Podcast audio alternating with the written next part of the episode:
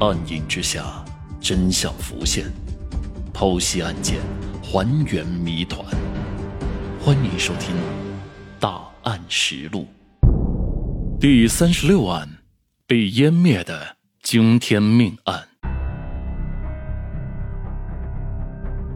女儿一脸懵然，苦笑着连连摇头：“爸，这买房子不是买衣服呀，这是一辈子的大事儿啊！我现在虽然在美国工作。”但事业呢，仅仅只是刚刚起步，不仅呢有孩子要抚养，而且美国的物价也很贵啊，我们也是要生活的呀。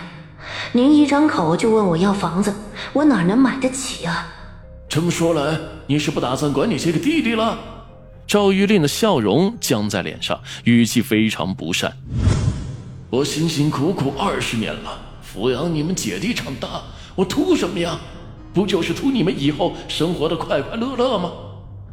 你弟弟也是你妈妈肚子里面爬出来的，到时候啊，我和你妈不在了，在这个世界上只能依靠你了。可现在啊，我和你妈还活着呢，你连买房子的钱都不舍得出，简直是岂有此理！女儿见父亲有些发怒的迹象，就低声下气的讨好道：“爸，不是我不帮，是真的超出了我的能力范围啊，能不能缓上几年？我现在真的拿不出那么多钱。”你少废话。这房子你买也得买，不买也得买。我就这么一个儿子，你如果不给你弟弟买房子，那你就是个为养不熟的白眼狼。赵玉令神色狰狞，恶狠狠地说道：“您是这个家里的长辈，但并不是这个家里面的皇帝，巧取豪夺是行不通的。”女婿也铁青着脸怒怼赵玉令一句：“他从始至终都看不上这个岳父。”并不是因为两家经济条件差距，而是他始终不理解，都是一个妈生一个爹养，为何自己的妻子与妻弟在家里的待遇却天差地别呢？现在都到了新世纪，怎么还会有这种重男轻女的封建思想呢？赵玉令为了自己的儿子，几乎是将女儿往绝路上逼呀！他不心疼女儿，可女婿心疼妻子的。你这副模样，让人看了真恶心。你生命当中只有钱吗？你儿子是亲生的，难道女儿就是后妈养的吗？一天天就知道要钱，但给不给是我们说了算，你没资格硬抢。女婿越说，这心里的火就越大。同样是父母，差距为什么那么大呢？我爸妈为了资助我们两口子到美国读书工作，几乎是散尽了家财。有了孩子之后呢，更是主动要求代为抚养照顾，期间可从来没有向我们要过一分钱。这才是真正的父母。你算什么呀？你说你不仅不想着帮我们，反而想方设法的找我们要钱，现在还让我们给你儿子买房子。你说的轻巧，你当我们是什么银行提款机吗？想要多少要多少。我就告诉你了，给你留一万块钱呢，已经是仁至义尽了；而给我父母六万块钱，也是我们心甘情愿的，因为他们值得，而你不值得。女婿的抱怨，赵玉令根本听不进去。但他却将给婆家六万元，给自己一万元听了个清清楚楚，前后六倍的差距啊！凭什么呀？赵玉林愤怒地拍案而起，直接掀了桌子，大声怒骂道：“老子生了你，你却向着外人，哼，连给家里花点钱都舍不得了，真是白养你一场！”说完，赵玉林就背着手，怒气冲冲地返回了房间。赵玉林越想心里越气，可被女婿在饭桌上落了面子，他也不好继续要钱了，就打发老伴去找女儿。结果几分钟后，老伴垂头丧气的回来了。老赵啊，算了吧，女儿女婿出门在外的也不容易，他们实在拿不出钱了。可赵玉林根本不相信，在他看来，只有土豪地主才能在美国工作生活，怎么可能没有钱呢？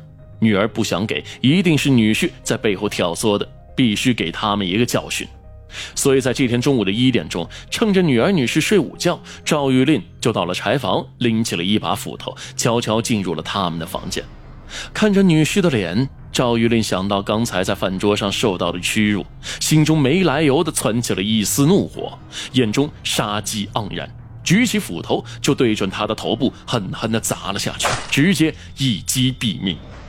听到身边的动静，女儿情不自禁地打了个冷战，睁开眼却发现自己的丈夫的头被砸扁了，鲜血四溅呢。而自己的父亲拎着斧头站在床边，目露凶光，正嘿嘿冷笑着盯着自己。女儿满脸的惊恐。这时，赵玉林抡起了斧头，对着他狠狠地劈了过去。让你们不给钱，让你们清高，死，都给我死死！你们活该，你们活该去死！而在隔壁房间休息的儿子听到姐姐房间里面的巨大响动，以为是父亲因为饭桌上的事情与姐夫打起了架，就赶紧跑过去打算劝架。不料一开门就被里面发生的一幕给吓傻了。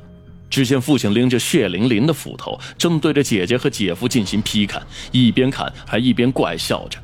儿子狠狠地甩了自己两巴掌，回过神来，哭喊着将父亲推出了门外。爸，你想干什么？你这杀人了，你知道吗？儿子掏出了手机，拨打了幺幺零报警电话。那个是我姐姐啊，你的亲生女儿啊！自首！你现在就是自首！我求求你了！赵玉令怔怔的看着儿子，好半晌才反应过来，然后笑着接过手机。喂，请问是公安局吗？我现在要自首，你们过来抓我吧！我的女儿和女婿都被我杀了。啊，对了，我住在贾家庄子。四个月后，二零零二年七月四号，山东省烟台市法院正式开庭审理了赵玉林杀害女儿女婿案件。当赵玉林被法警押进法庭，坐在被告席上时，他一言不发，歪头斜眼地看着法官。面对审判，赵玉令虽然对自己的身份和所犯的罪行供认不讳，但却没有一点认错悔改之意。即便他在案发后有主动自首的情节，但却依然被判处立即执行枪决。而就在听到自己的死刑判决后，赵玉令才流下了鳄鱼的眼泪。不过，这眼泪中或许有对死亡的恐惧，或许有对儿子的不舍，但却没有对杀害女儿和女婿的忏悔。只是可怜那刚刚出生不久的孩子，从小就没了父母，以后又该如何生活呢？长大后知道真相，又该如何面对自己的外婆和舅舅呢？